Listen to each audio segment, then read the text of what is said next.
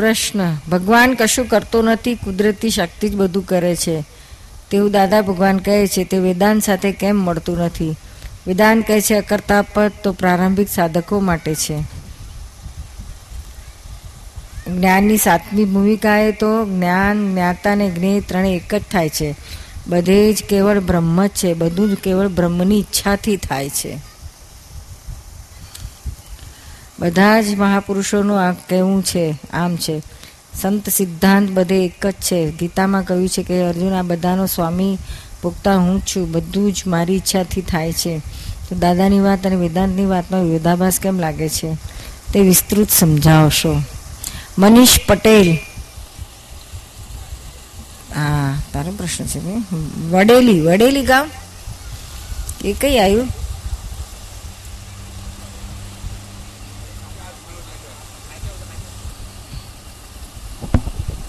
બોરસદ તાલુકાની અંદર તો ચાર કિલોમીટરની અંદર આવેલું છે.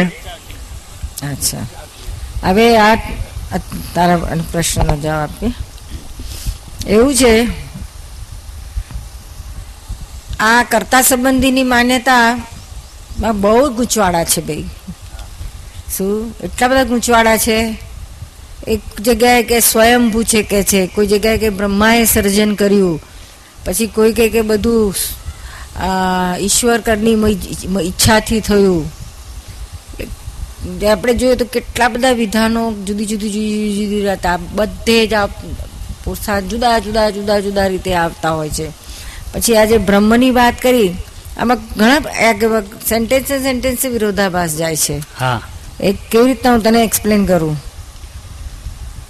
કે જે અકર્તા પર જે પ્રારંભમાં છે ખરેખર પ્રારંભમાં અકર્તા નથી પ્રારંભમાં તો ભયંકર કરતા પદમાંથી અકર્તા પદમાં જાય, એ સમજણ જ નથી શું? અકર્તા પદની આત્માને અક્રિય ગીતામાં કહ્યું છે ને, અક્રિય છે આત્મા. આત્મા સ્વરૂપે જૂતું હોય, તો આ આ જ્ઞાન દાદાનું છે તે. અને મનીષ સ્વરૂપે તારે જો સમજવું હોય, તો ભગવાન કરતા છે ને એની એની કે, એને, એની બીક રાખવી, આપણે ભય રાખવો, આપણને સજા કરશે. એ બધી માન્યતામાં રહેવું જોઈએ. શું બંને વ્યૂ પોઈન્ટ છે? શું રિલેટિવ અને રિયલ બે જુદા વ્યૂ પોઈન્ટ છે? જે તત્વજ્ઞાનની છેલ્લી વાત સમજવી હોય તો તું પોતે જ આત્મા છો પરમાત્મા એ વાત છે લે. વાત તો એ જ છે. હા પછી બીજી પછી બીજો રહ્યો જ કોણ? જો આપણે પોતે જ પરમાત્મા હોઈએ તો આપણે ક્યાં કરતા છીએ? આવું બધું કરવાનું આપણે જરૂરત જ આવે ખરાબ. પાછું બીજું, બીજો કોન્ટ્રાડિક્ટરી ક્વેશ્ચન એ આવે છે કે જો ઈશ્વર કરતા હોય, ઈશ્વરની બ્રહ્મની ઈચ્છાથી થતી હોય, જો કે બ્રહ્મ ઈચ્છા હોય જ નહીં, બ્રહ્મની ઈચ્છા હોય તો આ બધા માણસોને બધાને ઈચ્છા જ છે ને, એટલે તો ફસાયા છે આ સંસાર જાળમાં. શું? અને સંપૂર્ણ નિરીક્ષક નિરીક્ષક થાય ત્યારે પોતે બ્રહ્મ સ્વરૂપ થાય છે. ત્યાં સુધી બ્રહ્મ સ્વરૂપ કોઈ થઈ નથી શકતો. એ બરોબર છે નીરુમાં. પણ ઓના મહાપુરુષોનું કહેવું એમ છે કે જગત જે છે એ જગત મોઢેથી બોલતું નથી હું જગત છું જગત આજે જે સંત પુરુષો કે છે ને એ વાત કરેક્ટ છે ભાઈ. બરોબર? આ જગત સાંભળ સંત પુરુષો જે કે છે એ એ કરેક્ટ છે અને જ્ઞાનીઓ જે કે છે એ પણ કરેક્ટ છે. સંત પુરુષો એમના લેવલની વાત કરે છે જ્ઞાની પુરુષ જુદી લેવલની વાત છે શું? સંતો તત્વજ્ઞાની વાત નથી કરતા. આત્માને કે છ તત્વોની પોતે અનુભવમાં આવીને પછી કરે છે એવું નથી. એ કે છે, હું ખોળું છું ને તુંય ખોળ. ભક્તિની વાત, કર્મકાંડની વાત, ક્રિયાની વાત આવે અને બીજી બાજુ આ તત્વજ્ઞાની બે મિક્સર આવે છે. જ્યારે જ્ઞાનીઓ બધી જ વાત કરતા હોય છે, પણ એમાં આ ડિમાર્કેશન તો બે વાતે વાતે હોય છે. કે આત્મતત્વ અને આ જગત, પોતાના મન વચન કાયા, બે જુદા છે એ રીતની વાત હોય છે, શું? એટલે આજે આ- જે પેલી વાત છે ને કે જ્ઞે જ્ઞાન જ્ઞાતા ને જ્ઞેય ત્રણેય એક થઈ જાય છે એ વાત કરેક્ટ છે પણ પછી આગળ કોઈ છે બ્રહ્મ સ્વરૂપ થયા પછી પાછો ઈચ્છા કરે છે એ પાછો વિરોધાભાસ થાય છે. બ્રહ્મ સ્વરૂપ ઈચ્છા ના કરે કોઈ દિવસ. જ્ઞાન જ્ઞાતા અને જ્ઞેય ત્રણેય ત્રિપુટીનો લય કેવી રીતે થઈ શકે? એ જ્યાં આ ભેદ બધાના પડે છે ત્યારે અત્યારે તો હું મનીષ છું હું જ જાણનારો છું હું જ કરનારો છું હું જ જોનારો છું. એવું જ આપણને મનમાં એક જ રહ્યા કરે છે. તે જ્ઞાન લીધું ગઈકાલે ભાઈ? જ્ઞાન નથી લીધું પણ એટલે ના એટલે તને વધારે ઈઝી પડે સમજાવ ઉપદેશ મેં જાણેલો છે. હે? આ જે ઉપદેશ જે છે શુદ્ધાત્મા પદનો એ મેં સમજેલો છે અને જાણેલો છે. હા તો સારી વાત છે. સમ જાણ્યો એનું નામ કહેવાય? કે ખરા અર્થમાં જાણ્યું એનું નામ કહે કે બધું ક્લિયર ક્લિયર થઈ જાય, બધું ક્લિયર થઈ જાય. ગૂંચવાડો એક પણ ના રહે, એનું નામ જાણ્યું કહેવાય. શું? આ તો બધું ગૂંચવાડાવાળું છે. ગૂંચ- ઘડીકમાં આ કહે છે, ગડીકમાં આમ કહે છે. ગીતામાં કહ્યું છે કે અર્જુન, આ બધાનો આ સમાજની સ્વામી ભોગતા હું છું, બધું જ હું છું, મારી ઈચ્છા થાય છે. એ વાતે સાચી, ત્યારે એ જ ગીતામાં પાછો પાંચમા અધ્યાયમાં ચૌદમો અને પંદરમો શ્લોક જઈને તું જોજે. એમાં પાછા એ જ કૃષ્ણ ભગવાન અર્જુને કહે છે કે અર્જુન, આ આ સૃષ્ટિનો વિભૂ પણ કરતા નથી કે છે. કોઈ કરતા નથી. તારા કર્મ જ તારું કરાવે છે. તો પછી કર્મની થેરી આખી ઉડી જાય છે. કર્મની થેરી અને આ ઈશ્વર કરતા એ બેને કઈ રીતે સમન્વય કરાય? જો એની ઈચ્છાથી બધું થતું હોય તો પછી આપણે કશું કરવાનું જ ના રહ્યું ને પછી એક એની ઈચ્છા થાય એવું આપણે થાય. આ સૃષ્ટિની વાત આવી એમાં નાની પુરુષોનું કહેવું એમ છે કે આ સૃષ્ટિ તો તારી ચિત્તની કલ્પનામાં છે. શબ્દ સ્પર્શ રસ રૂપ ને ગંધ આ પાંચ વિષયોથી જે ભાષે છે ઇન્દ્રિયો અનુભવ કરે છે ને એનું મન. ઇન્દ્રિયોના ને જાણે છે મન. એટલે આ જગત જે છે જગતનો અનુભવ મન કરી રહ્યો છે. એટલે આખી સૃષ્ટિ એ તારી ચિત્તની કલ્પનામાં છે. તો એ બાબતે શું કહેવું છે હા, એટલે કલ્પના એટલે આ હકીકત જળ અને ચેતન બે તત્વો તો છે જ ને જગતમાં. આ બ્રહ્માંડમાં. પછી બ્રહ્માંડથી પરો આપણે સિદ્ધ ક્ષેત્રમાં ગયા હોય, મોક્ષમાં ગયા, જે ગીતામાં કહ્યું છે, ત્યાં કાંઈ બીજું કશું નથી. એ માટે બરાબર વાત છે. પણ અહીંયા તો બે વસ્તુ તો છે જ ને. જળ જળ તત્વ છે ને ચેતન તત્વ છે. ત્યાં સિદ્ધ મોક્ષમાં ખાલી એક જ ચેતન તત્વ છે. ત્યાં કશું જ નથી બીજું. એ સ્થિતિએ પહોંચવાનું છે. પણ અત્યારે આ સ્થિતિમાં છે બધા. અનંતકાળથી આમાં જ છે. અનાદિ અનંતથી છીએ આપણે. આત્મા અનંતકાળ અનાદિ અનંત વસ્તુ છે. ઇટર્નલ એલિમેન્ટ છે. શું એને કોઈ ક્રિએટ કર્યો નથી ને એને કરી શકાય એમ છે જ નહીં. ઇટર્નલનો અર્થ જ not cannot be created cannot be destroyed તો પછી એને સર્જન કરવાની, બનાવવાની, ચલાવવાની જરૂરત જ ક્યાં છે? જે સ્વયં છે પોતે. એટલે આ આ ઘણા બધા કોન્ટ્રાડિક્શન્સ આવતા હોય છે, શું? એટલે જ્યારે છેલ્લી છેલ્લી વાત સમાવે કે ઈશ્વર કરતા છે જ નહીં. આત્મા એ જ પરમાત્મા. બીજો કોઈ છે નહીં ગવર્નર આખા યુનિવર્સનો. તમે પોતે જ છો. તે વેદાંત આ કે છે પાછું શું? એ તે પોતે એ જ્યારે ક્લિક થાય છે આપણને, ત્યારે આ બધા ગૂંચવાડા નીકળી જાય છે. ત્યાં સુધી આ તો કન્ફ્યુઝન રહ્યા જ કરવાનું. કે, હા, શું છે? કોણ કરે છે? ઘડીકમાં લાગે, પોતાના ધાર્યા પ્રમાણે થાય. તો એમ લાગે કે, હું કરું, મારાથી જ થયું ને. ઘડીમાં પોતાના ધાર્યા પ્રમાણે ના થાય, ત્યારે ટાળો પડી જાય. તો કોણ કરે છે? પછી કોને બ્લેમ આપે? આજુબાજુના દેખાય, એને બ્લેમ આપે. પછી કોઈ ના દેખાય, તો ગ્રહોને બ્લેમ કરે. ગ્રહો ના દેખાય, તો પછી ભગવાનને બ્લેમ કરે. સારું થાય તો મેં કર્યું, બગડી ગયું તો ભગવાને કર્યું. અથવા તો કોઈ વાર ભગવાનની મરજી ને ભગવાનની કૃપા ને ભગવાનની છે જાત જાતનું બોલ્યા કરે છે. શું? ભગવાન કોઈનું ખરાબે ના કરે ને કોઈ સારું ના કરે. કોઈ ચીજનો આવું કરતા છે નહીં. જો એ કરતા કહ્યો તો પછી બધાનો જ કરતા બ્રહ્મ કહ્યો તો પછી આ અત્યારે દુનિયામાં જે થઈ રહ્યું છે, આ આ ધરતીગમ થયો છે, તે એનું જ ક્રિએશન થયું ને, એની જ ઈચ્છાથી થયું, એવું થયું ને? એવું ના હોય. શું? આ બધું જળ તત્વ છે જે જે પણ એટલું પાવરફુલ છે, અનંત શક્તિવાળું છે. આત્માને, પરમાત્માને બાંધ્યા છે, અત્યારે આપણે આ જળ તત્વથી જ બંધાયા છે, પંચમહાભૂતો. એને જ બાંધ્યા છે, એમાંથી મુક્ત થવાનું છે. એ ત્યારે, જ્યારે એ ભાન થાય છે, ત્યારે ખબર પડે છે કે હો, આ તો ભ્રાંતિથી આ બધું લાગે છે કે ઈશ્વર કરતા છે, એ ભ્રાંતિથી લાગે છે, હું કરતા છું, એ ભ્રાંતિથી લાગે કોઈ પણ બીજો કરતા છે, એ પણ ભ્રાંતિથી લાગે છે. રિયાલિટીમાં ખરેખર કોઈ કરતા છે જ નહીં આ જગતનો. બધું સ્વયં ચાલી રહ્યું છે ઓટોમેટિક થઈ રહ્યું એક સંજોગનો ધક્કો બીજાને, બીજો ત્રીજાને. સંજોગના ધક્કાથી ચાલી રહ્યું છે. આમાં કોઈ કોઈ ગુનેગાર પકડવો હોય તો કોઈ ગુનેગાર પકડી શકાય એમ છે જ નહીં. કારણ કે એકનો ધક્કો બીજાને લાગે, બીજાનો ધક્કો છેક સુધી લાગ્યા કરે, એમાં કોને ગુનો કરવો? એટલે આમાં ક્યાં શરૂઆત છે, ક્યાં અંત છે, કશી ખબર નથી. અનાદિ અનંત કયું આ ચાલે આવે છે. અંત ક્યારે આવે છે કે જ્યારે પોતે બ્રહ્મ સ્વરૂપ થાય છે આત્મ સ્વરૂપ થાય છે. આ તમામ જગતના તમામ ગૂંચવાડા, તમામ પ્રશ્નો એને જ્ઞાને કરીને સોલ્વ થતા હોય છે. અને મોટામાં મોટું સોલ્યુશન જો તને ખ્યાલ ઓળખાણ પાડવી હોય, તો કે કોને આ પ્રાપ્ત, કયા જ્ઞાની કોને કહેવા?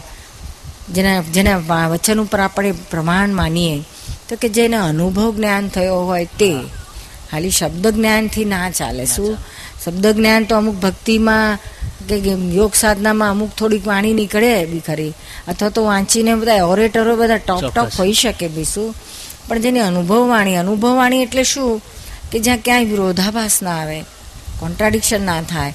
પ્લસ એને એ અનુભવ જેને આત્માનો થાય જ્ઞાની એને પછી ક્રોધ માન માયા લોભ અડે નહીં સંસાર એ નિર્લેપ હોય. એ નિર્લેપતા બીજું બધું હોય બાકી તો હાથ પગ માણસ જેવા ખાય પીએ ઉઠે ફરે બધું સરખું જ માણસ જેવું જ હોય. પણ એનામાં આ રાગ દ્વેષ ના હોય ક્રોધમાન માયાલો મોહ મત્સર ઈર્ષા દેખાય ના હોય. એ જ્યાં સુધી હોય ને સમજવાનું કે આ જ્ઞાની નથી. સંત સંતની કેટેગરીમાં છે કે કારણ કે સંતમાં હજુ થોડો સૂક્ષ્મ અહંકાર હોય પણ જ્ઞાની તો પૂર્ણ અહંકારથી મુક્ત થયેલા હોય છે શું? બરોબર. બ્રહ્મ સ્વરૂપ દેહધારી પરમાત્મા જ કહેવાય શું? એટલે એ આ બે કેટેગરી જુદી છે શું? આપણી પાસે વધારે મસાલો સાહિત્યનો શાસ્ત્રનો સંતોનો છે. તો એક એ માસ પીપલ માટે એ સ્ટેજ માટે કરેક્ટ છે. પણ પછી જેને હાયર સ્ટેજમાં જવું છે તેને જ્ઞાનની તત્વજ્ઞાની ત્યાં પછી આવા જ્ઞાનીઓ જ્ઞાનીઓ ક્યારેક જ હોય છે. બહુ ઓછા હોય છે. પ્ર- પ્રત્યક્ષ પ્રગટ જ્ઞાનીની કિંમત છે. પાછી એમના ચોપડીઓ કે શાસ્ત્રો તે આપણે નોલેજ આપશે પણ તે પછી બુદ્ધિજન્ય જ જ્ઞાન રહેશે. અનુભવમાં ના આવે શું? જેમ કાગળ ઉપર દીવો ચિત્ર્યો હોય, બધું જ એક્ઝેક્ટ દોર્યો હોય, તોય પણ કે અંધારામાં પ્રકાશ આપે? પણ જ્યારે સળગેલો આવે તો પ્રકાશ આપે. એટલે તમામ શાસ્ત્રો અહીંયા સુધી જ એની લિમિટેશન છે. અને એટલા માટે કે છે કે પછી આગળ શું? તો કે ગોટુ જ્ઞાની. જ્ઞાની પાસે જજે તો તને તારો દીવો સળગશે. સળગેલો દીવો હોય, ત્યાં આપણો દીવો ડાળીએ તો સળગે, નહીં તો ના સળગે. એવો નિયમ છે શું? એટલે આ બધું ખેતર ખેડી ખેડીને પછી છેલ્લે અહીંયા તો આવવું જ પડશે ગોટુ જ્ઞાની ગોટુ જ્ઞાની. એટલે બીજું કશું કરતા નથી. આ બધા જે સાધકો છે ને, જે સાચા અર્થના સાધક, એ કાંઈ કરતા નથી. માત્ર આવા જ્ઞાનીને ખોળ ખોળ કરતા હોય છે. શું? આવા કોઈ જ્ઞાની મને જડી જાય. ને જ્ઞાની જડી જાય, પછી એ તો વાર હતી. પછી તો ત્યાં એનું માથું મૂકી જ દે કે કાંઈ મને પાર તારો કે મને મારો, જે કરવું એ કરો. મારો કે તારો. તમને સમર્પણ. એક પણ એના પહેલા તપાસ બધી કરી લો. તો બધી રીતે કે એનામાં ક્રોધમાન માયેલો રાગદ્વેષ છે શું એને ખામી છે બધી જેટલી જોડે રહીને પ્રશ્નો પૂછીને જે કરવું એ કરી લેવાય. પણ આપણે એકવાર જડી ગયું કે ના કરેક્ટ છે પછી ઝુકાવો. તો આ મનુષ્ય બનો પાર આવશે. બાકી શાસ્ત્રો વાંચી વાંચીને બધા બધું ગુચવાડો થઈ ગયો છે શું? કારણ કે બધું ભેળસેળ થઈ ગયું છે. બધા સંતો પોતપોતાને જેવી રીતે આવ્યું લખતા ગયા. બધું કેટલું કરતું ગયું. તો પણ છોટે અંતે તો ગૂંચવાડામાં ગૂંચવાડામાં આપણને રાખ્યા. કારણ કે એ કયા ભાવથી કયા આશયથી કઈ લહેરીથી ભક્તિની લહેરીમાં લખી નાખ્યું હોય. આજે આપણે હજારો વર્ષ પછી વાંચીએ કઈ લહેરીમાં આપણે વાંચતા હોઈએ પાછા. હા કે? થોડી વાર પહેલાં તો ટીવીમાં પિક્ચર પિક્ચર જોઈને આવ્યા હોય. પછી લાય થોડી વાર રિલેક્સ થવા પાછું આ વાંચું આ વાંચવા જાય. અથવા તો બીજે જરા વાંટા મારી આવે, પાછો આ વાંચવા જાય કશું પછી પછી એનું છીતનું આ તો પેલા ખરા અર્થના સાધકો તો, એટલે નિશ્રામાં રહીને કરે તે એને છે તો આ બધું ઠેકાણે રહે જ એને. એનું ચિત્ત સાધનામાં અને એના આરાધ્ય જ્ઞાનીમાં બતાવેલા માર્ગમાં એમાં જ હોય. એટલે એમ કે છે આજ્ઞા એ જ ધર્મ ને આજ્ઞા એ જ તપ પછી આજ્ઞા પ્રમાણે જ ચાલવાનું હોય. આ સેલો ને સટ રસ્તો છે બાકી તો બહુ ગૂંચવાડો છે પેલા. બીજો એક પ્રશ્ન છે પૂછી શકું છું? હા હા પૂછને ભાઈ અમને તો બહુ ગમે. આવા યુવાનો આ ચરોતરમાં આવા યુવાનો આવું સરસ બધી વાતો કરતા હોય છે. અને પાછો પટેલ છું ને હા. પટેલને તો કશું કાંઈ અત્યારે તો આ જવાન પેઢી થઈ છે એટલે બાકી પૂછી જો આ બધા ગેડા કાકાઓને. કશી કંઈ ખબર નહોતી નહોતી. શું આની અમારા આગળની પેઢીઓ બીજી ત્રીજી ત્રીજી પેઢીઓ જોયું તો કાંઈ ધર્મની વાત બાત નથી. શું અમારા દાદા અને પરદાદાના વખતમાં કશું નહીં ખેતી બીતી કરે. એ કાગળ બે બળદ ને પાછળ ત્રીજો એથી વધારે કશું નહીં. હવે જો ને આ બધા હાઈ ક્લાસ અમને બહુ આનંદ થાય છે કે આવા જોવાની આ છોકરાઓ આવું સરસ બ્રહ્મની ને આટલી બધી એટલું ખેડખેડ કરે છે. ખેતર ખેડે છે કંઈક તો નીકળશે જ. હું કરતા કરતા કરતા કોઈ જડી આવે ભાઈ જડી આવે ત્યારે કામ થઈ જાય આપણું શું? હા પૂછભાઈ જગતગુરુ શંકરાચાર્ય એમ કે છે કે રજ્જુ સર્પની ભ્રાંતિ અંધારાની અંદર દોરડું હતું અને એને ભ્રાંતિ થાય કે સર્પ છે. જે ક્ષણે પ્રકાશ થાય છે અને એને નક્કી જ થાય છે કે આ સાપ નતો અને દોરડું જ છે. પછી એને કરવાનું સાપના વિચાર લાવવાના કે કોઈ ક્રિયા કરવાની કશી રહેતી જ નથી. એને એવું કહે છે એ જ ક્ષણ એને મુક્તિ કહેવામાં આવે છે. એ જ ક્ષણ જે ક્ષણે એને ભ્રાંતિ દૂર થઈ અને કરતાપણાનો ભાવ બિલકુલ નીકળી ગયો. અને જેમ છે તેમ યથાર્થ વસ્તુની અનુભૂતિ થઈ એનો નિશ્ચય થયો. એને મુક્તિ કહી છે કે જ એની મુક્તિ છે. તો પછી મુક્તિ એક જ છે કે પછી બીજી બતાવવામાં આવી છે? ના જો હું તને કહું. બે સ્ટેજની મુક્તિ છે. ફર્સ્ટ સ્ટેજ અજ્ઞાનથી મુક્તિ છે. જે અત્યારે આ જ ભાવમાં આ જ લાઈફમાં આ મનુષ્ય દેહમાં જ આપણને થાય છે. એ પહેલાં અજ્ઞાન જાય ત્યારે આ તે કહ્યું ને એટલે અંધારું ગયું પ્રકાશ થયો. જ્ઞાન એટલે પ્રકાશ. એટલે આ બધું જેમ છે તેમ વાસ્તવિકતા દેખાય. શું? હકીકત શું છે તે દેખાય. એટલે દોડી છે અને પેલું શું? સાપની ભ્રાંતિ. સાપનું છે. એટલે દોડી એ તો છે તો ખરી ને. હા. પણ દોડી છે. કશું જ નથી એવું તો ક્યાં છે? આને દોડી કહેવાય ને અને સાપ કહેવાય એટલો ડિફરન્સ પછી આવે છે. પણ બેમાં બેને તો કહેવું તો પડશે જ ને. એટલે ક્યાંય ભ્રાંતિ છે હજુ? અમે તો તંગથી જઈએ છીએ હા. સમજાય છે ને તને? બરોબર છે. ગ્રાસ્પિંગ પાવરફુલ છે મનીષનું. બે પણ ત્યાંય આગળ હજુ હજુ એથી આગળ જવાય છે. એટલે જ્ઞાન શું કે છે? કે આ દોડીએ છે ને સાપે છે બેવ ભલે જ આ લાગ્યા ભ્રાંતિમાં એક છે ને એમ છે ને તેમ છે. પણ પછી જ્યારે જ્ઞાન થાય છે ત્યારે આ બંને છે તો વિનાશી સત્ય છે. અને હું જાણનારો જેને આ જાણ્યું એ જાણનારો ભાગ એ જ પ્રકાશ છે. એ અવિનાશી સત્ય તે કાયમનું તે હું છું. પછી આ ભેદમાં રહ્યા કરાય છે. શું? આ છેલ્લી ભેદ અહીંયા આવે છે. પણ તે આ ભેદ કરતા કરતા એ આ ખરું, અજ્ઞાન ખરું અહીંયા આ લેવલે છે. આ લેવલે અજ્ઞાનની મુક્તિ થાય છે. શું? આ ત્યાં જે વાત કરી દોડી અને ભાનથી એ તો બહુ સ્થૂળ લેવલની વાત છે. પછી આ બે જ વિનાશી છે ને હું અવિનાશી છું, એ રહ્યા કરે છે.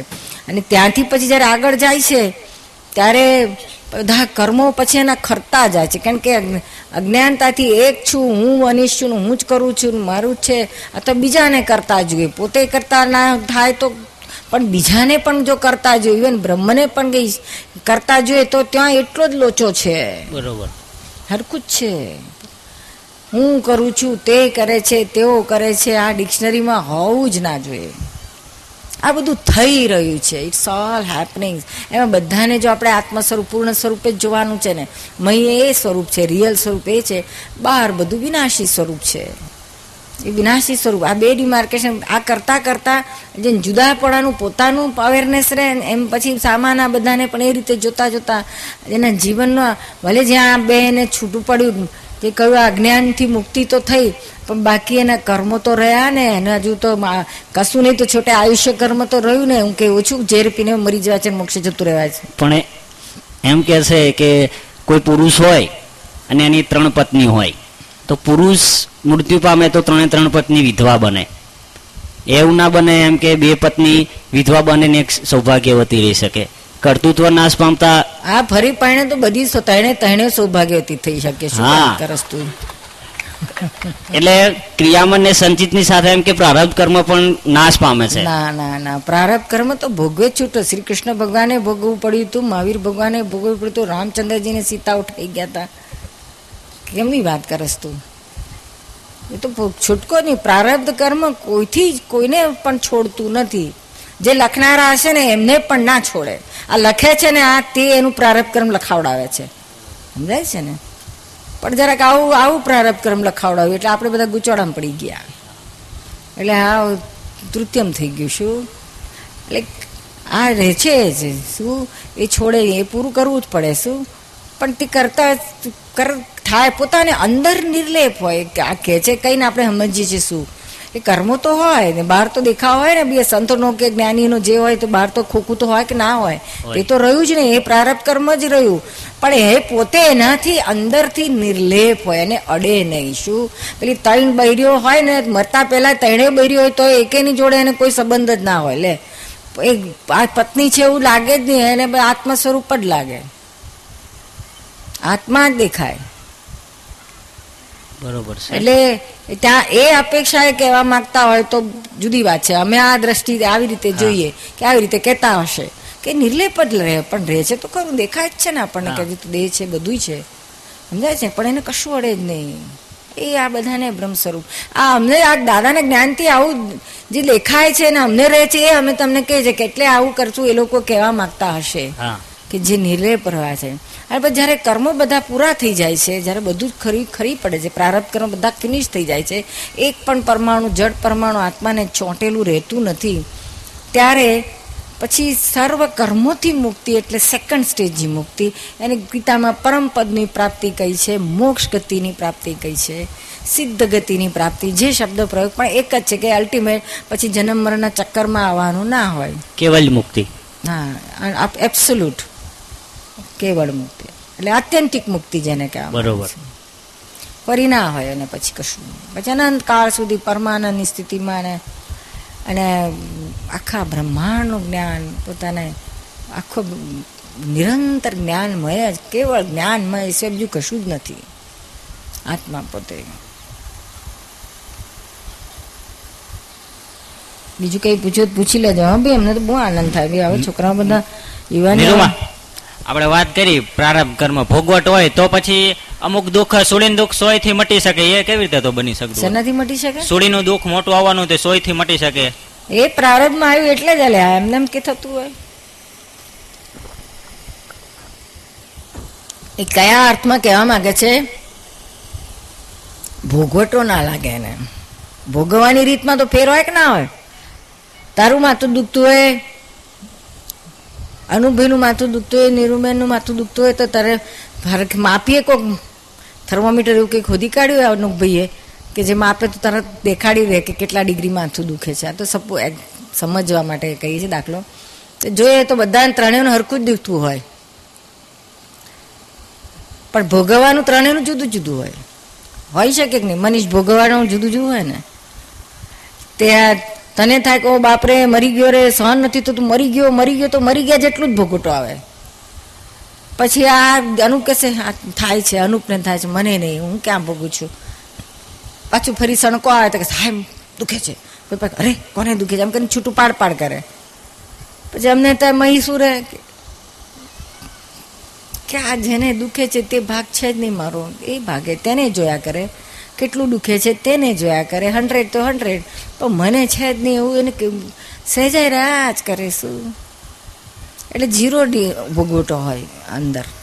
બહાર શરીરને સો ડિગ્રીનું તો બધાનું હરકું જ હોય. પણ અંદર ભૂગોટો ઝીરો હોય. એ રીતે કહેવા માગે છે કે બે આવી રીતના છૂટી શકાય એમ છે. શું?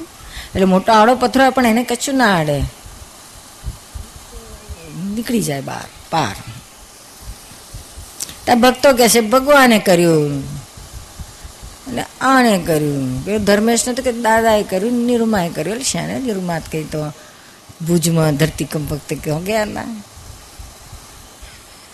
પણ એને, એનું પોતાનું જ્ઞાન જ હાજર થાય છે. જ્ઞાન જ કરે, કોઈ કરતા નથી શું? અમને યાદ આવ્યો તો ખરો, ધર્મેશ બહુ યાદ આવતો હતો યાદ બહુ આયા કરતો હતો અમને. અને એને જબરજસ્ત એને બધું પોકારો કરીએ છીએ, જે કર્યું હોય વાઇબ્રેશન્સ બહુ જ આવતા હતા. બહુ જ આવતા હતા એના. એ જ અમે એને જ યાદ કર કર કરતા હતા. હશે જે હોય, ચાલ. સચ્ચિદાનંદ, રમણીકભાઈ, સૌ પ્રથમ સંજોગ ક્યારે થયો? સંજોગને કારણે બધું બને છે.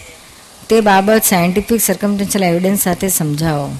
બંનેમાં પ્રથમ કોણ અને પ્રથમ આત્મા ક્યારે કોણે ઉત્પન્ન કર્યો? એટલે અભી ક્યારના તો કે કે કરીએ છીએ ઇટરનલ એટલે ઉત્પન્ન કરવાની વાત જ ન હોય. ક્યાં છે રમણીકભાઈ? ક્યાં જતા રહ્યા? રમણીકભાઈ, આવો આગળ આવો આગળ, આવો.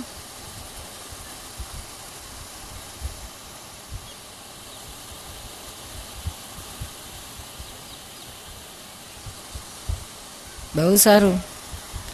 આ શાશ્વત વસ્તુ છે, શું? શાશ્વત, ઇટર્નલ. ઇટર્નલ, શાશ્વત, એનો અર્થ જ કે શાશ્વતનો વ્યાખ્યા, એનો અર્થ શું કહેવાય? કે જે, જેનું ક્રિએશન નથી, જેનો આદિ નથી, જેનો અંતે નથી. ક્રિએશન એ નથી ડિસ્ટ્રક્શન નથી. હતું છે ને રહેવાનું છે, એને ઇટર્નલ. આ બધા આમ અત્યારે વેસ્ટર્ન વર્લ્ડના સાયન્ટિસ્ટોએ આવું ઇટર્નલ એલિમેન્ટ ખોલી કાઢ્યા છે ને, તો પછી આપણા જ્ઞાનીઓ તો એથી આગળ પહોંચેલા છે. આત્મા સુધી પહોંચ્યા આ એલિમેન્ટ સુધી પહોંચ્યા આત્મ તત્વ સુધી પહોંચેલા જળ પરમાણુ તત્વ સુધી પહોંચેલા છે. સૂક્ષ્મ સૂક્ષ્મ પરમાણુ તત્વો સુધી પહોંચ્યા છે, શું? એટલે એ, આ ઇટર્નલ એટલે ક્યારે પહેલો કે છેલ્લો હોય જ નહીં, એ હતો છે ને રહેવાનો છે શું? સૌ પ્રથમ સંયોગ ક્યારે? અનાદિ અનાદિ કહ્યું એટલે પહેલું આવ્યું જ નહીં, અનાદિ અનંત છે. એનું એને એટલે અને સંજોગો એટલે કેટલા બધા સંજોગ એટલે જેટલા જેટલા જળ પરમાણુઓ છે એ બધાને સંયોગ સ્વરૂપે કહ્યું છે. આત્મા ચેતન છે એ પોતે સંયોગ નથી કાયમનો છે. સંયોગ તો કેને કહેવાય કે જેને પાછો વિયોગ થવાનો હોય? એને સંયોગ કહેવાય. સંજોગ સંજોગ. હા એ સંજોગ કે સંયોગ એક જ શબ્દ છે. આ અપભ્રંશમાં સંજોગ કહેવાય છે અને સંસ્કૃતમાં સંયોગ યુજ યુજ ધાતુ ઉપરથી થયેલું છે. એટલે આપણે એમ કહીએ છીએ કે ભાઈ આવું જે કંઈ બને છે એને વ્યવસ્થિત સંભાળે છે.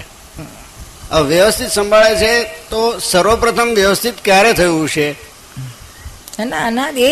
આજે આપણે સામાન્ય એક વિચાર કરીએ તો એમ ખ્યાલ આવે વિચારીએ કે ભાઈ પહેલો વડ કે પહેલો ટેટો?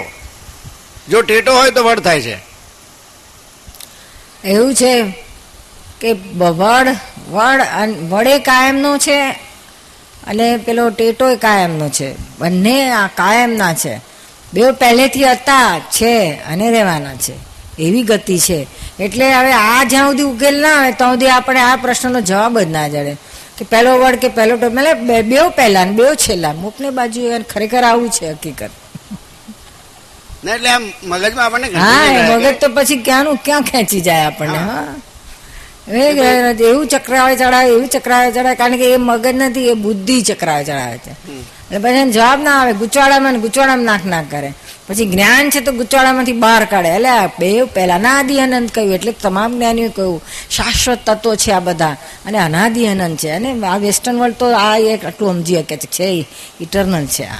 તો આ આ તો એથી આગળનું ઇટરનલ છે શું? એમાં આપણે જે શુદ્ધાત્માની વાત થઈ કે ભાઈ શુદ્ધાત્મા, કે હું રમણીકભાઈ નથી, હું શુદ્ધાત્મા છું એમ આપણે કહીએ. આમ લાગે છે કે કહેવા માટે બહુ સહેલી વાત છે. ખૂબ જ સહેલી. પણ વર્તનમાં એક સેશનમાં આજે ગઈકાલથી મેં સાંજથી વિચાર્યું કે ભાઈ શુદ્ધાત્મા અને રમણીકભાઈ બે જુદા જુદા છે. તો અત્યાર સુધીમાં મતલબ મને એટલા બધા આમ એ થઈ ગયા કન્ફ્યુઝન એક સેકન્ડે સેકન્ડે કે મિનિટે મિનિટે કે પાપા કલાકે આપણે વિચાર કરીએ, તો એમ થાય કે જો ખરેખર આ મગજમાં બેસી જાય અથવા તો એનો જે રિયલ જે કહીએ છીએ રિયલ ઉતરી જાય તો તો બહુ સારી વાત છે. બાકી જો ના ઉતરે તો શું કરતા ગાળા જેવા દેખાય એવું લાગે છે. ના એટલે તો અમે કહીએ છીએ કે ઉતારી દેવાની જવાબદારી અમારી અને તમારે અમારી પાસે આવતા રહેવાની જવાબદારી તમારી. એ તો અમે આવવાનો તો તમને પ્રોમિસ આપીએ. ઉતારવાની જવાબદારી તમારા માથે છે જાણે આનંદ થયો. હા અમે લઈએ છીએ પણ તમે અમારે ટચમાં રહેવું એટલું તમારે રાખવાનું. ઉતરી જ જાય એવું છે સહેલું છે કારણ કે તમે પોતે છો જ. ના હોય તેમાંથી ક્રિએટ કરવાનું હોય તો અઘરું છે પણ જે છે એને માટે શું અઘરું છે? જરાય અઘરું નથી શું? કોઈ એન્જિનિયર કે ડાક્ટર મનીષ તું શું ભણેલો? હમ? ડિપ્લોમા. ડિપ્લોમા? ડિપ્લોમા કરે તો કેટલા વર્ષ તારા ગયા ભણવામાં? છ વર્ષ પણ સ્કૂલમાં કેજી થી લઈને તો થયા હશે ને બધા? હા.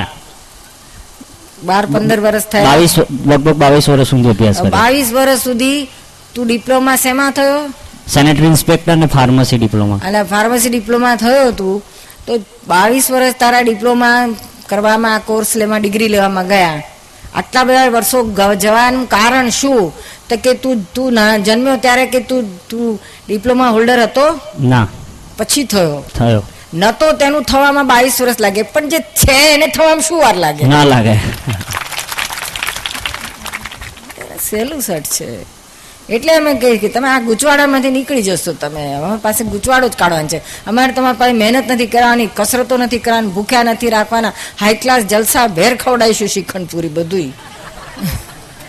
અરે શું ખોટ છે? શું?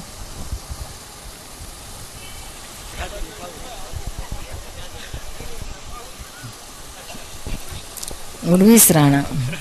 દીપકભાઈએ કહ્યું છે કે ખાધેલું અને શરીરની વ્યવસ્થિતની ક્રિયાથી પચે છે તો ભગવાને જ ગીતામાં કહ્યું છે ને કે અહમ વૈશ્વાન અરુદ્વા પ્રાણીના જીવ પ્રાણીનામ માસ્તરિતમ દેહી વાસિતમ પ્રાણ પ્રાણ પ્રાણ પચનમ ચતુર્વિધમ એટલે પાછળની હું જ પચાવું છું તો તેમાં ઉપર પ્રકાશ પાડો. તો પછી અપચો કેમ થાય છે? જો ભગવાન પચાવતા હોય તો. આફરો કેમ ચડી જાય છે? એ તો વધારે ખાઈએ તો એવું થાય. પણ ભગવાનનું કરે ખવડાવે છે? જેટલું એ પચાવનારા છે જેટલું ખાય એટલું તો પચાઈ જ કાઢવું જોઈએ. બરાબર એવું. એવું નથી ભાઈ શું? આ તો એની આત્માની હાજરીથી આ બધું કારે હું શબ્દ ગીતામાં બધે જ આત્મા માટે વાપર્યો છે. અને કાયમાં કરતા, આમાં કઈ રીતે કરતા થઈ ગયું એ મને સમજાતું નથી. પણ એની હાજરી હોય તો બધું પાચન થાય જીવે જીવે. ના હોય તો બધું ઠપ. એવું કહેવા માગે છે, શું? ભગવાન જો, કૃષ્ણ ભગવાન જો બધાનો ચલાવ, પચાવતા હોય તો કોઈને આફરો ના ચડવો જોઈએ. ભગવાન તો એટલા બધા સમર્થ હતા. પણ ભાઈ, એમને સત્યભામાને વાતે વાતે આફરો ચડી જતો હતો. તો કશું કરી નતા શકતા જો ને. વીજ બનાવવા જવું પડતું હતું શું આ વિશ્વનું નિર્માણ કોણે કર્યું છે? આ બધા જીવોનું નિર્માણ કોણે કર્યું છે? લાલન રાઠોડ. લાલન રાઠોડ ક્યાં છે ભાઈ? હા ભાઈ, આ એ જ વાત ક્યારની એ જ વાત થઈ રહી છે. તું સાંભળે જ ને. તને સમજણ પડે છે? આપણે અહીંયા એ જ વાત કરે કે ભાઈ ઈશ્વરનું નિર્માણ કે છે જે શાશ્વત વસ્તુ છે એનું નિર્માણ કેવી રીતના? શાશ્વત એટલે અતુલ છે ને રહેવાનું એનું નામ શાશ્વત. આ જગત અનાદિ અનંત કહ્યું છે. શું? આ જે આત્મતત્વ છે જળ તત્વ આ બધા ઇન્ટરનલ એલિમેન્ટ્સ છે એ કેવી રીતના બની શકે? બધું આપણને જે ફેરફાર લાગે છે ને એ અવસ્થાઓ આપણે જોઈએ છે ને એ બદલાયા કરતી હોય છે. એટલે આપણને લાગે ઓ આ બની ગયું આ મરી ગયું આ જન્મ્યું. એટલે અવસ્થાઓ ફેર છે. બાકી મહિનો જે તત્વ છે, એમાં ફેર નથી, શું? આ બાબો મોટો થયો ને હવે તો ઊંચો થયો ને લાંબો થયો ને બાબો મારો પૈણ્યો ને મારો બાબો, હવે તો બાબાનો બાબો વાળો થયો. પછી કે છે ગયો ઠાઠડીમાં બાબો. તે પણ એ બાબો આ જે દેખાય છે, એની અવસ્થા છે, પણ એ બાબો શેના આધારે છે? આત્મતત્વ છે, એ શાશ્વત છે, શું? એ શાશ્વત છે, કોણ એનું નિર્માણ કરી શકે? અનંત કાળથી છે, શું? સમજાય છે ને ભાઈ? એટલે અનાદિ અનંત કહ્યું, તમામ જ્ઞાનીઓ પછી છેલ્લે આ કહ્યું છે, અનાદિ અનંત છે. એટલે મગજનું દોડાડવાનું રહે જ નહીં બુદ્ધિ વાપરવાની બુદ્ધિથી જ સોલ્યુશન આવે એવું નથી. અને છે, હકીકત જ છે. આપણે જો સમજીએ તો બરાબર જ છે. કે શાશ્વત મેમરી કોણ બનાવનારો? શું? આપણને એમ કે આ કુંભાર માટીના ઘડા બનાવે છે, એટલે ભગવાનને પણ આ બધા ઘડા બનાવવા પડતા હશે. એ હરખા બનાવે છે. ખબર છે? કુંભારના ઘણા બધા હરખા હોય ને? તો આપણે બધા હરખા જ હોવા જોઈએ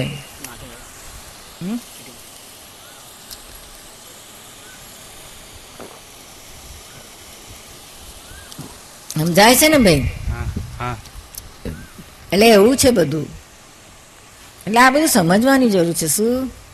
આ જ્ઞાન તો બધું છે જ. ગીતામાં જબરજસ્ત જ્ઞાન છે પણ ત્યાં શું? એ જો જ્ઞાન દ્રષ્ટિ ના હોય ને આ બે ભેદ ભેદ જ્ઞાન ના હોય તો પાને પાને, શ્લોકે શ્લોકે કન્ફ્યુઝન થાય એવું છે. કારણ કે શરૂઆતથી આપણે જોતા હોય તો ત્યાં તો પહેલાં પેલું એનું જે મહાત્મા આવ્યું છે ને, ખબર છે ને? ત્યાં જ ત્યાંથી જ બંધ કરી દેવા જેવું છે. બધાને થશે કે અરે બાપ રે, આ તો કેવી રીતના સમજાય? કે છે કે ભાઈ લાખ ગીતા આમ જ વાંચશે, એમાંથી એક છે તો એનો સ્થૂલ અર્થ સમજશે. એવા લાખ સ્થૂલ અર્થ સમજનારામાંથી એક સૂક્ષ્મ અર્થ સમજશે. એવા લાખ સૂક્ષ્મ અર્થ સમજનારા સૂક્ષ્મતરને સમજશે. અને એવા લાખ સૂક્ષ્મતર સમજનારાઓમાંથી એક સૂક્ષ્મતમ અર્થને સમજશે. બોલો, આમાં આખી દુનિયાની વસ્તી છે પાંચ અબજની, એમાં કોનો નંબર લાગે? અને જેનો લાગે એ પોતે જ કૃષ્ણ છે. જા. સમજાય છે ને? એમાં નંબર લાગી ગયો આ ભાદરણ ગામના દાદાનો. શું? અને આપણને બધા મહાત્માઓને ગોપ્યો બનાવીને તારી દીધો. આપણે મગજમારી કરવાની જરૂર નથી. એ નાવડું અહંકાર અને આપણે બેસી જાય ને જેવું. સીધે સીધું જ્ઞાન આપી. દાદા ચોખ્ખું કહેતા હતા કે મારે તો કરોડો અવતાર ગયા જ્ઞાન પ્રગટ પ્રાપ્ત કરવા માટે. કેટલા અવતારોની મારી મથામણ હતી. આ તો બધાની મથામણ. તારી કેટલા અવતારોની છે? પણ ભેગું થવું જોઈએ ને બધું. તો એમને કે મને આ અવતારમાં પરિણામ આવ્યું. ઇટ હેપન બટ નેચરલ આમાં પોતે કરતા નથી, આઈટી હેપન હેપનિંગ છે. મથામણ તો અનઘણ કેટલાય અવતારોથી હતી. આ કરતા સંબંધીની જે વ્યવસ્થિત કરે છે, એ જ્ઞાન સમજવા માટે દાદા કે છે, મારા, મેં છે તો કરોડ અવતાર લીધા છે કે છે. જ્યાં સુધી મને ના સમજણ પડી એક્ઝેક્ટ ત્યાં સુધી મેં, હું બોલ્યો જ નથી એના વિશે. ગૂંચવાડામાં જ છું જ્યારે આ ભેદ જ્ઞાન થયું, ત્યારે આ બધું ક્લિયર થયું. શું? એટલે ગીતાનું પણ બહુ અઘરું છે. શું સીધું નથી, સહેલું ઉતરે એવું પણ નથી. પણ છતાંય જબરજસ્ત જ્ઞાન છે એમાં. સમજાય તો કામ થઈ જાય એવું છે. ત્યાં આપણને દ્રષ્ટિમાં જે જે વિરોધાભાસ લાગતું હોય ને એને બાજુ મૂકી દેવાનું. કંઈક એનો બીજો અર્થ હશે કે જે આપણે સમજવામાં ગોટાળો કરી નાખે છે. સંતોએ સમજાવવામાં ગોટાળા કરી નાખે. કારણ કે સંતોની દ્રષ્ટિ ના પહોંચી હોય. એ તો પેલો સૂક્ષ્મતમ અર્થ સમજના, સમજાવનારો જ સમજી શકે, હા. બાકી બીજા બધા નીચે, સ્થૂળમાં જ છે. શું અરે કેટલાકને તો બિચારાને સંસ્કૃતનું ભા- ભાષા નથી આવડતી. તે પછી એમાંથી ગુજરાતીમાં સમજે છે એમાં ભાષાંતર કરવામાં પેલું ભાષાંતરનું મેં પહેરી જાય. એને પોતાની બુદ્ધિ પ્રમાણે સમજાવે. એટલે હવે આપણા ભાગે એકાવન વર્ષ પહેલા કૃષ્ણ ભગવાને અર્જુનને ગીતા આપી, બોધ આપ્યો ગીતાનો. તે આટલે એકાવનસો વર્ષ પછી આપણા ભાગે આવ્યું અત્યારે. આ. તે મૂળ અસલ જે મળ્યું હશે અર્જુને, તો તે કયું મળ્યું? તે આ આત્માનું જ્ઞાન ડાયરેક્ટ ભેદ જ્ઞાન મળ્યું છે. જે દાદા એ જ આપે છે. પણ તે ઘડીએ બોલો, અર્જુનને કૃષ્ણ ભગવાન, મને તો એ જ નવાઈ લાગે, હો. મને વારે વારે પ્રશ્ન થાય, હો. હવે હવે પ્રશ્ન થતો હતો જરા જરા રમૂજવાળો પ્રશ્ન થાય અરે આટલા બધા કે છે લાખો કરોડો બધા કૌ હતા બધા આ એક બાજુ પાંડવોનું યુદ્ધ કરો, આ તું સેના ને એક બાજુ કૌરવની સેના હતી, બધા મોટા મોટા ખેરખાઓ હતા, બધા કૃષ્ણ ભગવાન અર્જુનને લઈ જઈને ખૂણામાં જે લઈ જઈને શું શું વાતો કરે છે, આટલી બધી વાર આ યુદ્ધ બધું સ્ટેન્ડ સ્ટીલ ઊભું રહી ગયું છે ને આ વાતો કરે. એમાંથી એકે ને હુજ્જુને લાઈ જઈને હોભરી આવ. એકે ના પાકે મું વન હવે લાગે અરે આટલું સરસ જ્ઞાન એમ કેવું હશે? કેવું હશે આ? તે ઘડીએ તો આપણા અત્યારના તો બહુ ચબાટ. મો દવા જઈ આવે.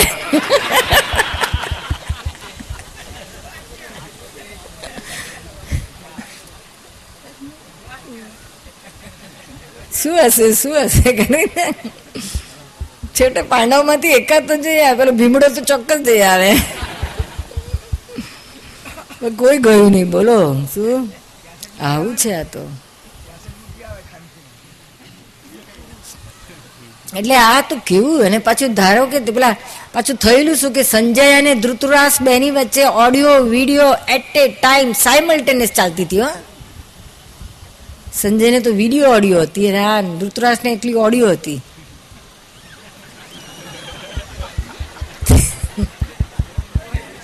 તોય બેમાંથી એકે ને એકે અક્ષર ઉગ્યો નહીં, લે. તો આ ગીતા વાંચીને એકાવનસો વર્ષ પછી કોને ઉગવાનો છે, લે? પ્લગિન થવું જોઈએ પ્લગિન જ્યાં સુધી પ્લગિન ના થાય, ત્યાં સુધી કરંટ જાય જ નહીં ને. કૃષ્ણ ભગવાન ગમે એટલું માથાકૂટ કરે. પેલી ઓડિયો વીડિયો તમે બધા વીડિયો અહીં જુઓ અમારી, પણ તો જાય અહીંયા, જ્યાં સુધી જ્ઞાન વિધિ ના થાય, ત્યાં સુધી પ્લગિન ના થાય. એ પ્લગિન થવાનું જરૂર છે, શું? એ છેલ્લી વાત ત્યાં આવીને પ્રત્યક્ષનું મહાત્મા ત્યાં આવીને અટકે છે. One to one enlighten soul can enlighten other souls એવું કહેવા માંગે છે. તો ગીતામાં એમ ભગવાને કહ્યું છે કે જળાશયમાં હું છું બધામાં મૃત્યુકાળમાં પણ હું છું. પણ એક શબ્દમાં એવું એવું પણ કહ્યું છે કે તેમાં હું નથી. શેમાં નથી? એક જે એક શબ્દ એમાં એવો પણ આવ્યો પણ કે તેમાં હું નથી એને તું જાણ. જળાશયોમાં હું છું મૃત્યુકાળમાં હું છું ફરી યક્ષોમાં એટલે છું. જળમાં નથી એટલું જાણ તો બાકીનું રહ્યું ચેતન તે બધું હું જ છું. આ બે ભેદ પડે તો કામ થાય. એવું કહેવા માંગે છે શું?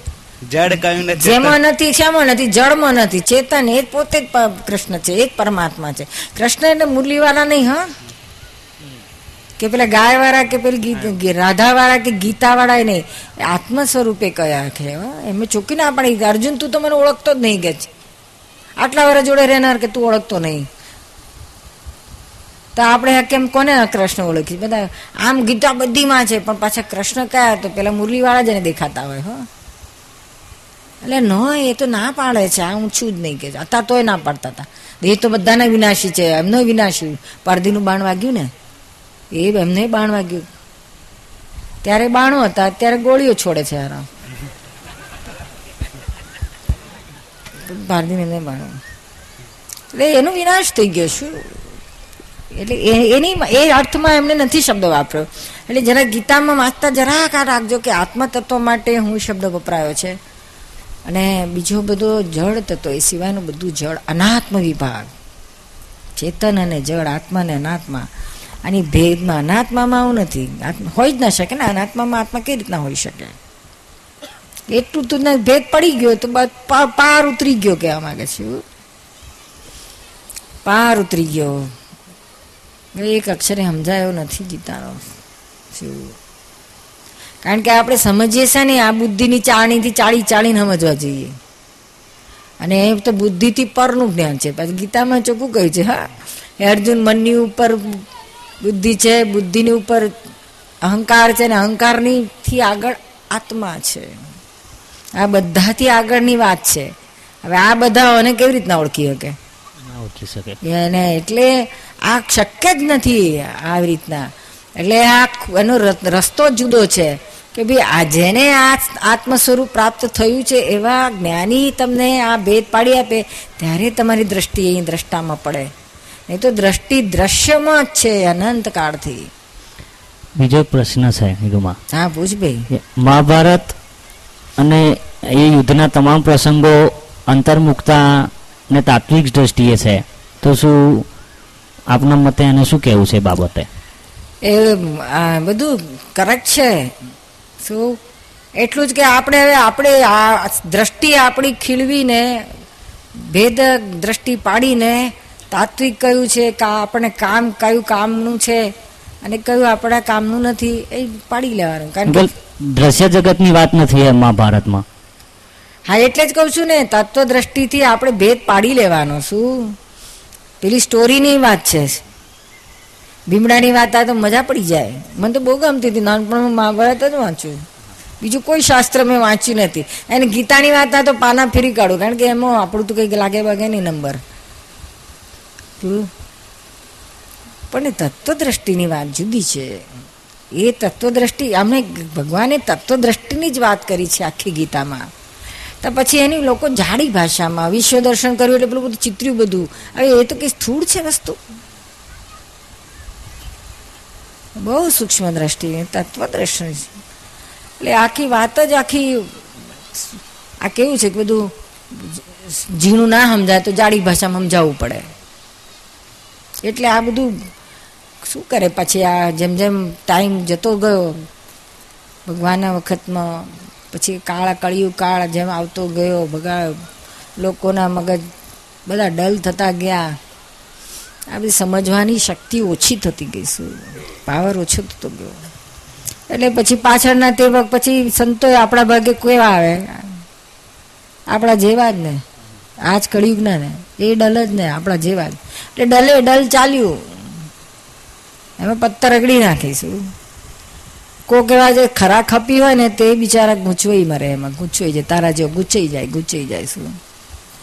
કોક એવા બિરલા પાકે છે, નથી પાકતા નહીં, પણ બહુ કોક ક્યારેક પાકે, જણે ત્યારે કામ થાય. બાકી ત્યારે મળતા હતા જ. સત- સતયુગમાં તો સરસ હતા બધા. ત્યારે સતયુગમાં કોઈ પડે નહીં. ના, કોઈ ગયું નહીં કૃષ્ણ ભગવાનને અર્જુન ભરવા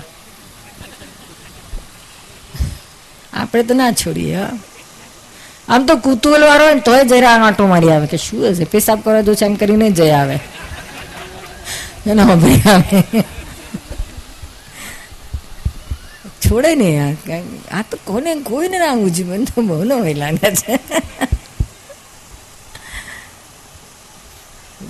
જબરજસ્ત જ્ઞાન છે ગીતાનું પણ. આપણા હિન્દુસ્તાનનો કેવો દેશ છે, કેવા સરસ જ્ઞાનીઓ છે. કે કે કે કે થોડા થોડા કાળે આવા જ્ઞાનીઓ અનંતકાળથી પૃથ્વી છે, એમાં થોડા થોડા કાળે આપણા ભારત ભૂમિ પર આવા જ્ઞાનીઓ પૂર્ણ ભગવાન સ્વરૂપે બધા આવતા હોય છે પૂર્ણ પૂર્ણ પદને પામેલા હોય છે. અને પાછું એ ભલે આખી ગીતામાં કે આપણે બધું તે કહ્યું તત્વદ્રષ્ટિ ના હોય તો બધું ઘૂંટવાળો થઈ જાય. પણ મય છે તો ખરી. કોક નીકળશે કાઢી નાખવા સોમણ સૂતર હોય પણ પા પા પા વાલ સોનું હોય. તો કોક એવું હોય બેજા વાળો તે બધું સૂતર એ કરીને એમાંથી પાવા સોનું કાઢી લે. એવો કોક નીકળનારો હોય. દોહન કરનારો હોય. અને એ દોહન કરવું જો આ જાતે કરવું હોય તો બહુ અઘરું છે અને જો કોઈ આપણે જ્ઞાની મળી જાય, તો બહુ સહેલું છે. એટલે શ્રીમદે બહુ સરસ કહ્યું છે કે તું જ્ઞાનીની દ્રષ્ટિથી ચાલજે કે છે. શાસ્ત્ર એ શસ્ત્ર છે, જ્ઞાનીની જ ગમે વાંચજે કે છે. એ બધા શાસ્ત્ર માટે આવી ગયું. પછી ઇન્ક્લુડિંગ ગીતા ઇન્ક્લુડિંગ દાદાની વાણી, બધું જ. દાદાની વાણી પણ અત્યારે તમે વાંચો, ત્યારે ઇવન મારે ને દીપકભાઈને અમારે બેને થતું હોય ને ડિસ્કશન ક્યારેક કોક તો એ દીપકભાઈને એ આપણે નીરુબેન પ્રત્યક્ષ તે વખતે હાજર હતા. ઓડિયો, વીડિયો બધું હતું. દીપકભાઈ પાસે ઓડિયો આવે, વીડિયો ના આવે. જે ઘણી વાર હતું કોક વાર એમને વીડિયો ના આવે. નીરુબેને કાયમ જ વીડિયો, ઓડિયો બે હોય. એમને કાલે એમના ભાગે કદાચ કોક વીડિયો ના આવે ને ઓડિયો આવી ગઈ ને એનું અર્થનું દોહન તો બહુ સરસ કરી લાવે ઝીણામાં ઝીણું કરી લાવે કારણ કે દ્રષ્ટિ તો દાદા પાસે ડાયરેક્ટ મળેલી છે. પણ પેલું જે પ્રત્યક્ષની જે જે બધું, પછી મારી પાસે આવીને વર્ણન સાંભળે ને દાદા આમ બેઠા હતા ને પેલા પૂછનારો આમ હતો ને પૂછનારા લેવલનું આમ હતું ને આ આશયથી કહેવા માંગતા હતા ને આ આશયથી દાદા કહેતા હતા, દાદા, આ આ હાઈ હાઈટ પરથી આ હાઈટ ઉપર જઈને પેલાની જોડે વાત કરતા હતા. હવે આ વિડીયોમાં ઓડિયોમાં ના આવે કશું આ. એટલે આ પ્રત્યક્ષની બહુ મહત્વતા છે. શું અને આ માર્ગમાં બધાને શું હોય કે જે જે જ્ઞાની હોય ને, એનું એને એક જ વસ્તુ એની પાસે એની મોટા મોટી માસ્ટર કી હોય કે જે પણ કોઈ એની પાસે આવે, પાંચ મિનિટમાં જરાક એકાદ બે પ્રશ્ન પૂછે કે તરત જ અચ્છા વાર્તાલાપ થાય તરત જ એનું એનું આધ્યાત્મિક લેવલ એને પકડી જાય. કયા પગથિયે છે? એ જ્યાં સુધી ના ખબર પડે, ત્યાં સુધી એને ક્યાં લઈ જવાનો છે, ક્યાંથી ક્યાંનો રસ્તો ના જડે. ઉત્તરમાં છે, દક્ષિણમાં છે, પૂર્વમાં છે પશ્ચિમમાં છે, પાતાળમાં છે, આકાશમાં છે, ક્યાં છે, જ્યાં સુધી ના ખબર પડે, ત્યાં સુધી ભાદરણ ગમમાં લાવી કેમ ન હકે એને. એટલે આ આ ખામીને લીધે બધા ગોટાળા વળે છે. દાદાની બહુ ફર્સ્ટ ડેથી જ મારી આ મને આ બહુ જ સ્ટ્રાઇક થયેલું. જબરજસ્ત પાવર હતો એમનો. શું? જબરજસ્ત આ પાવર હતો એમનો. જરાક એક આવે ને તો પાંચ પાંચ, દસ મિનિટમાં જ આમ લેવલ પકડી લે. એટલે પછી આટ- વીસ વર્ષ નીરુબેને પછી આ જ ખેતર ખેડ ખેડ કર્યું. ઓબ્ઝર્વેશન ખાલી ઓબ્ઝર્વેશન જ કર્યું નોટ કરવાનું note down note down note down અને મેમરી પાવર તો બહુ જ જબરજસ્ત, એટલે બધું યાદ રહે. વડ યાદ રહે. એટલે પછી બધું આમ, મને ચિંતન મને આ થાય કરે કે લેવર કેવી રીતના પકડે છે દાદા. અને પછી એમની કૃપા હોય, જે તો હોય તો એ તો હોય ને એમની સેવા હોય એટલે. એ ચાવી પકડી ગઈ લેવલની. દરેકના લેવલ પકડાય. અને મેં તારું લેવલ, હું તારા લેવલે આવીને વાત કરું એટલે તું મારો જ થઈ ગયો. તું મારાથી ભેદ તારે રહ્યો જ નહીં. તને જુદું લાગે જ નહીં. શું? તું ભલે ને હમણાં અડધા કલાકથી જ મને મળ્યો પણ તને મારું, હું તારું લેવલ પકડી જાણું. હું એ જ લેવલમાં આવી જાઉં, એટલે આપણે એક જ સ્વભાવે થઈ ગયા. આ આ જ માન્યા જ છે બધી. જ્ઞાનીઓની પાસે જ આવ્યો હોય. સંતો તો એક જ લાકડી બધાનો હક્યા કરે. મંત્ર જપ કરો, ધ્યાન કરો, આ કરો, બધાને એક જ જાગે. એટલે આમ હું હું કયા સ્ટેન્ડર્ડનો સ્ટુડન્ટ છું? આ જપ બપનું મારું પૂરું થઈ ગયેલું છે. પાછલા અવતારો, ઘણા અવતારો પહેલાં જ આ બધું તો મેં કરી ચૂક્યો છું. હવે નવો કોર્સ બતાડ. એટલે એનું એ જ મરતા સુધી એનું એ જ કોર્સ કર્યા કરવાનો. તો તો સ્કૂલમાં છોકરા કોઈ આગળ વધે? ના વધી શકે. એ અહીંયા આ પ્રોબ્લેમ થયો છે. આટલી માળા કરે ને, આટલી સેવા પૂજા કરે ને, આટલું પાઠ પૂજા એટલે મહી આપણે ક્રોધમાન માયેલું તો બધા ઠેરના ઠેર રહ્યા. તો પછી કરીશું? પામ્યા શું આપણે? માટે આ કંઈક હજુ આગળ છે. હજુ કંઈ આગળ છે. હજુ કંઈક ખૂટે છે, કંઈક ખૂટે છે, કંઈક ખૂટે છે. કરતાં કરતાં કરતાં, કરતા. પ્રત્યક્ષ જ્ઞાની જ્યાં ના મળે ત્યાં સુધી પછી ગૂંચવાડા ગૂંચવાડા ગૂંચવાડા. એ ક્યારેક મળે, એની પીછાણ હોવી જોઈએ. એટલે જે સાચો મુમુક્ષ હોય ને જ્ઞાનીના નેત્ર જોઈને જ ઓળખી કાઢે, હા. ખરો ઝવેરી હોય ને, તો હીરો આમ જોઈને ઓળખી કાઢે. વાર ના લાગે, શું? પણ ઝવેરી પણ આવું એટલું સહેલું નથી. જે ખરો ખપી હોય ને, એ તો આવી જાય એનામાં. એટલે આ બહુ આ દાદાને બહુ જબરજસ્ત ઊંચું જ્ઞાન પ્રાપ્ત થયેલું છે. એ બહુ સૂક્ષ્મ લેવલે આ તો અમે તો તમારી સાથે પહેલાં સ્ટાર્ટિંગમાં તો કેટલું સૂક્ષ્મ લેવલમાં જઈ શકીએ આ તો જાણી જાણીએ. તો અમે અમે અમે દીપકભાઈ સાથે અમે અંદર અંદર બધા બધા વાતો કરીએ, ત્યારે એથી બધા ઝીણા લેવાની વાત આવે. એક એક એક એક, જેમ જેમ આ આ માથું છે તો કે શું છે? કાળું છે કે છે? પણ એક એક વાળ તો છે ને, જો ને. તો ખબર પડે કેટલા કાળા છે ને કેટલા ધોળા છે. સમજાય છે ને? એવું આ સૂક્ષ્મ લેવલે જવાની વાત છે. અને ગીતા આખી એ જ લેવલ ઉપર લઈ જાય છે. પણ એ ત્યાં સુધી જવું નહીં. આ તો બધા રોજ પાઠ કર્યા કરે, પાઠ કર્યા કરે. એટલાથી ગીતા નથી. પાછા કશે નક્કી કરે, આટલા પાઠ કરીશ તો તને આટલું ફળ મળશે, આટલી ગાયોનું ફળ મળશે ને ફલાણાનું ફળ. આ અર્જુને ફળ જે મળ્યું તે મારે જોઈએ છે. આ ગાયોના ફળને બ્રહ્મ શું બ્રાહ્મણોને જમાડે એનું ફળ મળશે ને આટલું બધું લખ્યું છે ને એમાં? મારે એને શું કરું? તોપને બારે ચડાવું છે, અર્જુને જે મળ્યું તે મને મળે, તો મારા માટે કામનું છે. એવું કેમ કોઈને ઉસતું નહીં? મને એ થયા કરે. આ આ બધા ફળાને શું કરવું છે? એ તો બધા બધા ઘણા બધા પૈસાવાળા કરોડપતિઓ લાખોપતિઓ બધાને બહુ છે બધું આ બધું. એ બધા બધા આંટા મારે છે બિચારા.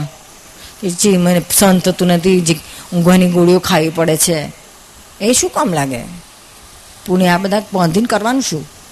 મારે તો એમણે જે ગીતામાં કહ્યું છે કે મોક્ષ પદને પામવાની વાત કરી છે, ગુહ્યમાં ગુહ્ય જે જ્ઞાન છે તે અર્જુન તને એકલાને જ કહું છું, તે કઈ શબ્દોથી નથી.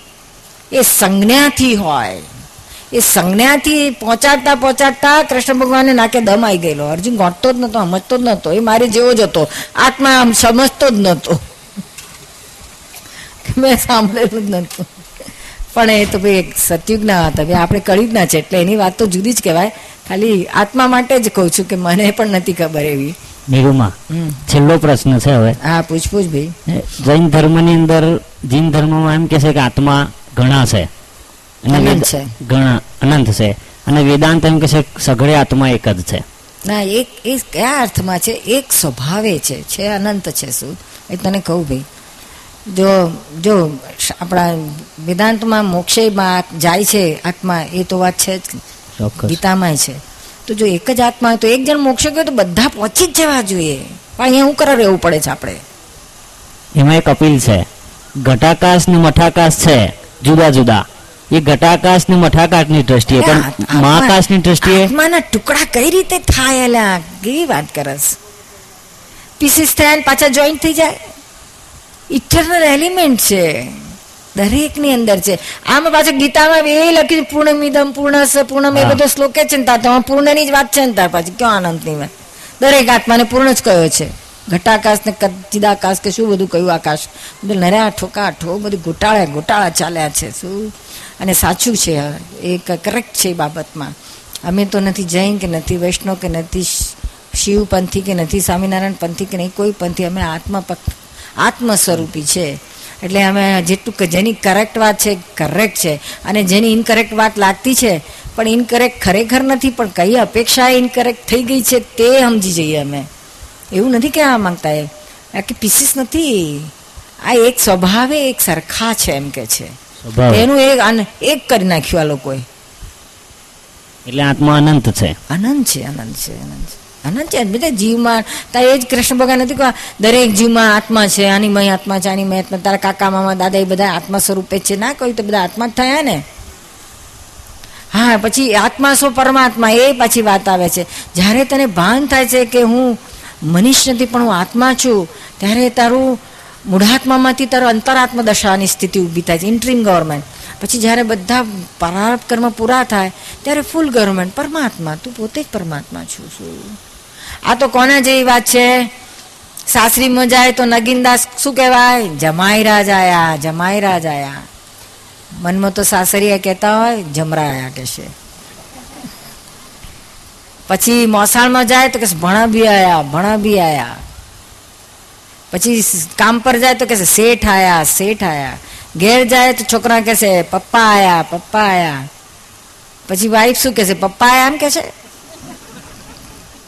જે કહેતો પતિ કહેતો પતિ હની કહેતો હની જે કહેતો એ આયા કહેશે આ છે તો નગીનદાસ હું એકનો એક જ. જુદી જુદી જગ્યાએ જુદી જુદી રીતે ઓળખાય છે. જુદા જુદા સ્ટેજે જુદી જુદી અવસ્થાએ શું? એવા હાથમાં તો એક જ છે, પણ આ જુદી જુદી અવસ્થા જ્યાં સુધી આ અજ્ઞાનના મૂળ અજ્ઞાનમાં હતો, ત્યાં મૂળ આત્મા કયો? જીવાત્મા કયો? પછી જ્ઞાનમાં આવ્યો, ત્યારે અંતરાત્મા કયો? શુદ્ધાત્મા જે આપણે શુદ્ધાત્મા કહી છે એ આ સ્ટેજ છે. આ મૂળાત્માથી આમાં આવે છે. અમાસ ગઈ, બીજનો ચંદ્રમા થયો પણ પૂનમ તો રહ્યું ને. એટલે જ્યારે કર્મોની બધી ખરી પડે ત્યારે પૂનમ, એ જ પરમાત્મા દશા. એટલે પરમાત્મા દશાની શરૂઆત થઈ છે. બીજ થયો એટલે અનંત કાળનું માસ તો ગયું, અંધારું તો ગયું. ટીચાતા હતા અથડાતા હતા કૂટાતા હતા પડતા હતા માથે લોહી કાઢતા હતા તે બંધ થઈ ગયું. એટલે શું ક્રોધમાન માયેલો રાગદ્વેષ બંધ થઈ ગયા. અંદર ના થાય. અંદરના, બિલકુલ નહીં, બહાર થઈ જાય, પણ તે બહારનું ના જોશો. એ પાછું એનું પ્રતિક્રમણ અંદર કરતો હોય કે હારું, આ આવ્યું હિસાબ પ્રારબ્ધનો પણ આપણે અંદર ચોખ્ખું કરી નાખવું, ચોખ્ખું કરી નાખ, આપણે છૂટવું છે છૂટવું છે છૂટવું છે. અને એ રીતે આગળ વધતું વધતું વધતું વધતું વધતું આગળ લઈ જાય છે શું અનંત આત્મા, એ કરેક્ટ હકીકત છે શું અમુક અમુક તીર્થંકરોની વાતો બહુ, અમે તો દાદાને મળ્યા પછી બધું સ્ટડી કર્યો. કારણ કે પેલો અહંકાર કરો ને મેડિકલના આટલા આટલા થોકણા વાંચી કાઢે તો પછી આ બધા વાંચવામાં શું વાર લાગવાની છે? એટલે પછી જે વાંચ્યા બધા જ. દાદાએ પણ બધા જ વાંચેલા. કોઈને બાકી નહોતા રાખ્યા.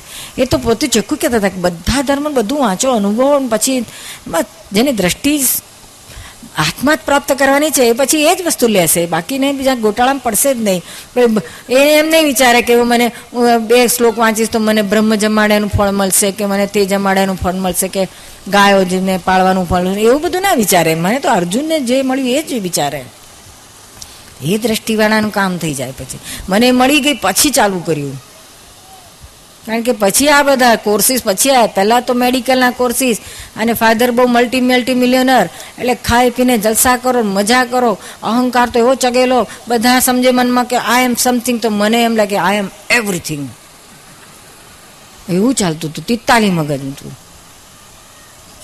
અને આપણા પટેલિયાનું તો એવું જ હોય ખોય કશું નહીં, પણ એવું મને કશું, શું જાણે છે, શું જાણે છે. ભણતા હતા, ભણેશ્રી હતા ને એટલે એમ લાગે કે ઓહો, હો, આમ કંઈક છે. કે અમારા પાંચ ભાઈઓ, ભાઈઓમાં અમારા બધા કોઈ ભણેલા નહીં ભાસ્કર ભાઈ નહીં, હો, કે. અને આ એક ચીકરી ઘરમાં એક ડૉક્ટરનું ભણે એટલે બધા આમ આમ આમ આમ રાખે. એટલે ચગી જાય, વાર કેટલી લાગે. અને પાછી પાંચ ભાભીઓ ને, પટેલમાં એકને એક નણંદ હોય. એટલે નણંદ તો બહુ અહમી હોય, હા, પટેલોની. આમ તન તન કરા કરે તન કરાવે, ભાભીઓને તો આમ આમ આમ કરાવે. એટલે આ આ બધા પ્રકૃતિથી પછી ઓટોમેટિક પ્રકૃતિ ખરે છે. ખેરવી નથી પડતી, એના માટે કશું કરવું નથી પડતું. આ એ ભ્રાંતિ છે કે મારે આમ પ્રાપ્ત કરવું છે ને આમ સુધરવું છે ને આમ કરવું છે ને આવા ક્રોધમાન માયેલો મારે કાઢવા છે. અરે કાઢનારો તું કોણ? તારા છે જ નહીં, તું આત્મા જ છું. આ પાડોશીને તો આમ બધું થતું રહે તેમ તારે હું લે, તું આમ તો જઈને ડબડબ કરે છે એ બધું ડબડબ બંધ થાય છે એટલે ઓટોમેટિક પેલું ખરતું જાય છે, ખરતું જાય છે, ખરતું જાય. એને આધાર જ મળતો નથી ને અહંકારનો આધાર જાય છે, અહંકાર આધાર આપે છે મને થાય છે, ક્રોધ મેં કર્યો ને સારું કર્યું મેં ખરાબ કર્યું બધું અહંકારનો આધાર ખસી જાય. એટલે હું છું જ નહીં કરનારા, હું મિને- મિનેશ જ નથી તો પછી બીજી ક્યાં વાત જ રહી? આ બધાથી પરની અવસ્થા અંદર અનુભવમાં આપી જાય છે. પણ એ ખરું કે આ બીજ પછી જેટલા જેટલા આપણે આ જ્ઞાનના અને જ્ઞાનીની આજ્ઞાના આરાધના કરતાં કરતાં એમાં એને એને વર્કઆઉટ કરતાં કરતાં કરતાં પૂનમ પૂનમ તો નહીં આપણે ગઈએ આપણે પૂનમના વાળા આ બધા છે, પણ આપણે એથી નજીક તો જઈ શકીએ ને કેમ ના? જે આ મનુષ્ય ભાવ છે તો કેમ એનો ના સાર્થક થાય?